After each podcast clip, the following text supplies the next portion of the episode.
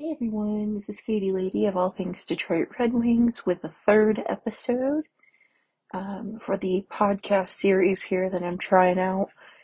In this episode, I wanted to focus on the Red Wings draft, in particular our eighth overall selection in Marco Kasper, who um, people are, some people online are calling him the friendly ghost, um, but I've been told he's he's actually more of like a mean ghost on the ice. Of course, that doesn't really translate to off the ice, but on the ice, he can be um, a bit of, of a nasty fellow to play against. But we'll get get into that here. Before we get too far along, um, just to to provide an introduction, anyone who's surprised by this pick probably wasn't paying the closest amount of attention or um, maybe they had blinders on and had their own selections that they'd prefer. Um, but based on Steve Yzerman's draft history, um, especially with the influence of Håkan Andersson, um, it it seems like it was meant to be almost in a sense, especially since he was available for the Red Wings at eighth overall, which I realistically I I wasn't sure. Um, I was pretty confident he Marco Kasper was more likely to be gone than available at eighth overall, but here we are. So to give a little background, I was um, not the biggest supporter of Kasper. I liked him. He was in my top five list, um, which I've linked in the blog as, as well as uh, posted to my Twitter feed. Um, granted, there were seven names on my top five preference list, but I figured David Jiricek was not going to be there, so he really didn't count. Um, and then to me, Lambert, um, Brad Lambert, and Noah Östlund were a 1A, 1B situation, so they didn't really count as a 1 2 punch, but more so one that I slightly um, preferred over the other. And then um, Kasper rounded out my top five list as the fifth preferred prospect. Um, so in some regards, I did like him. I just almost preferred someone with a little bit more upside, um, potentially, or a higher ceiling, instead of going with someone with maybe a higher floor that arguably might not have um, as high of a ceiling. But at any rate, the Red Wings did make that selection, and the more I think about it, the less upset I get. Um, as for the other picks, I might dive into them later.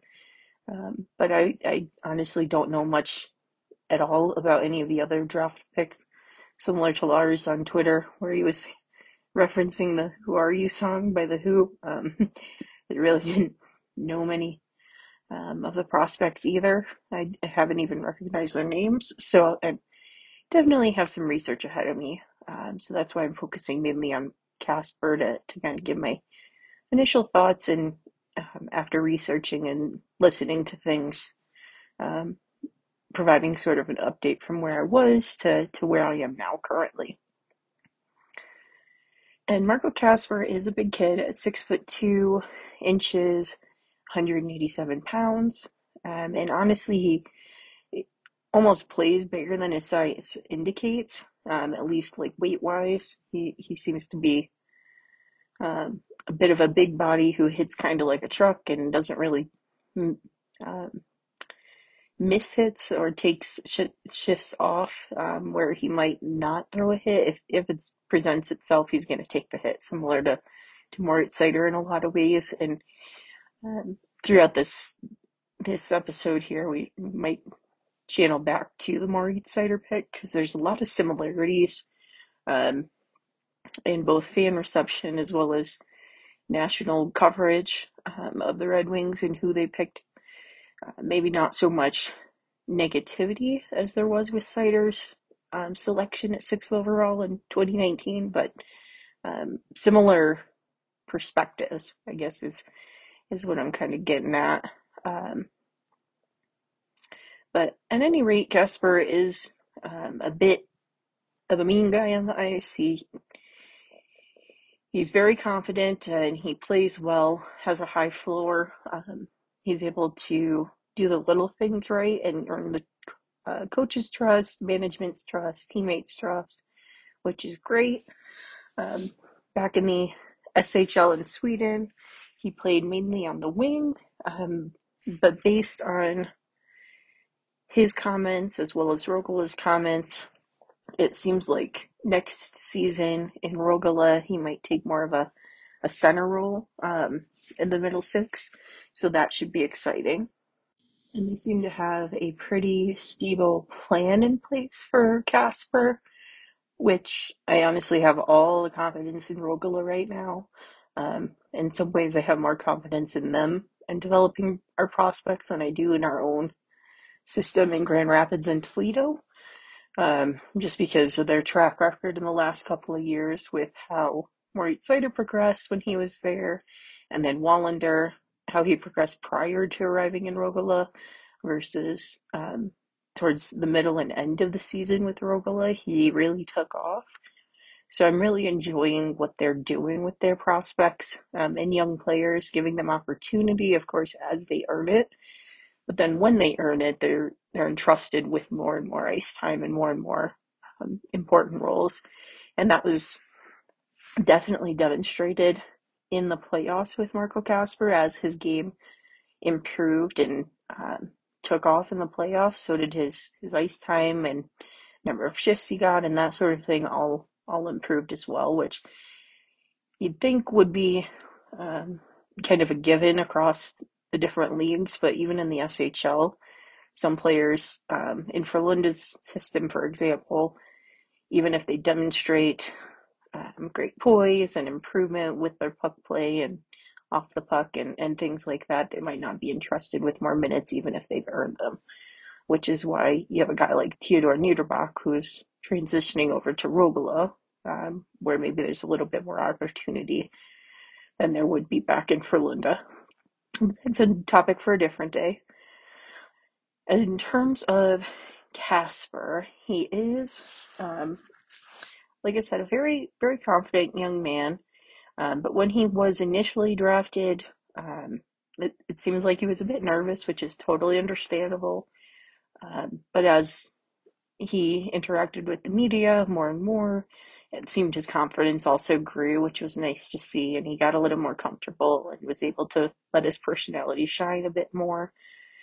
Um, and then he was able to speak with fellow draftees, and they, they posted a video, which I've linked in my blog post as well, with Kasper um, talking to various players, including um, the first overall pick in Juraj Slafkovsky. Sorry for the mispronunciation. And then um, he talked to Cutter Gauthier, who almost sounded a little jealous of him going back to Michigan. Um, and Gauthier's home state is, is what he referenced it as, um, which was kind of intriguing. But he seems like he's a well respected guy uh, amongst the draftees as well. So that's always good to see. And um, seems very personable.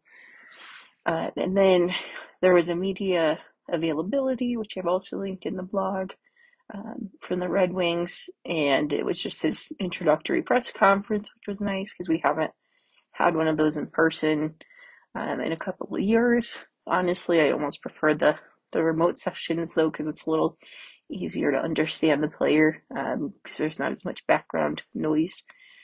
Um, but it was nice to see all the media personalities there interacting with um, Kasper and Brennan Ali. It was it was definitely nice after um, so long where it had to be done remotely.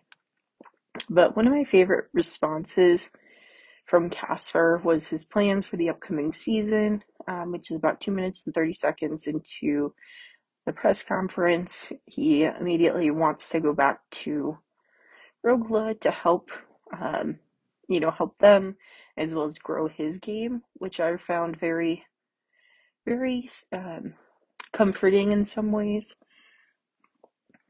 And the first chance that he's gotten to, you know, possibly come to North America to fast track to the NHL, Marco Kasper didn't take it. He's much more concerned with improving his game to be the best that he can be.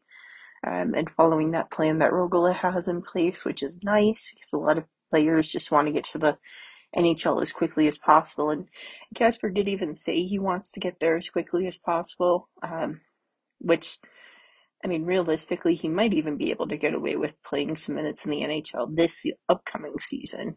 Um, but it, if he did, it wouldn't be helpful to his NHL development. Um, and I don't think it would help long term. I don't think it would help um, grow some of his skills, like his shooting and his um, playmaking and that sort of thing. So I think it's it's great that he has that discipline and that mindset already. That he's going back. Um, also, I really appreciated the loyalty that he's shown to Rögle. Maybe it translates down the line in the Red Wings system, as well as he gets higher up and gets into contract negotiations, that sort of thing. Um, maybe it helps in that regard too, but who knows? Um, only time will tell. But it's one thing I'm, I'm hoping continues um, based on his comments, so that would be nice. The final um, thing of note that I wanted to mention, um, it's it's a little quirk of mine, but I always try to listen for players and even um, staff for the Red Wings who do press conferences, like coaches, Yzerman, um, that kind of thing. I always try to listen to see if they're talking over the media personalities. Um, it's not really a big thing, um, but to me, it just gives me a clear indication of um, maybe some level of respect in some ways, and then also the mental gymnastics of of being able to discipline yourself when somebody else is talking. Um, I've worked in customer service for basically my whole career. So I always try to see um, if people can kind of stop themselves and, and just listen, even if they're cut off or interrupted themselves, if um, they talk over people or that kind of thing. Um, and from what I could tell, Marco Kasper was really great in that aspect. He passed with flying colors. He didn't interrupt, even though many media personalities gave many opportunities for him to continue speaking and answering the question. Um, even though he was cut off initially, um, he he didn't seem to to reinterrupt or, or, try to continue on. He just stopped and listened and waited, um, which is kind of nice.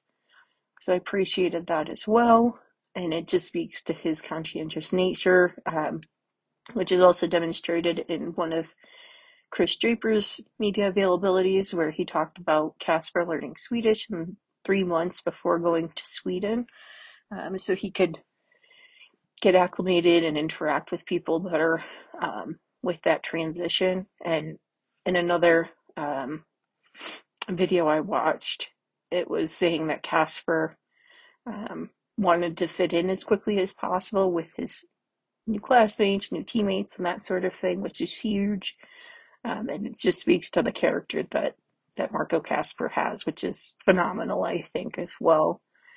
Um, but there are other videos and um, articles that I've read, and as I um, find time, I'll try to update this and, and update any um, opinions or views I have of Kasper just overall. But in short, I think that the Marco Kasper pick, um, while wasn't while it wasn't my ideal choice, um, I've definitely come around a lot more on Kasper, and he's a confident, conscientious kid who's who's very crucial to the Red Wings' future. And I think with Rögle, um, there's a great chance for a phenomenal foundation to be built, um, and hopefully he becomes that second line center that we need um, going forward, and that even more important than drafting a great prospect, I think we've drafted a great person, which is all that you can really ask for nowadays with um, other organizations and players where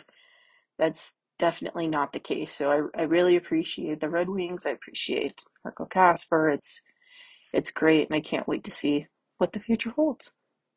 Thanks again for joining me and if you have any questions or want to interact, have a discussion, definitely feel free. Um, it's definitely an interesting time.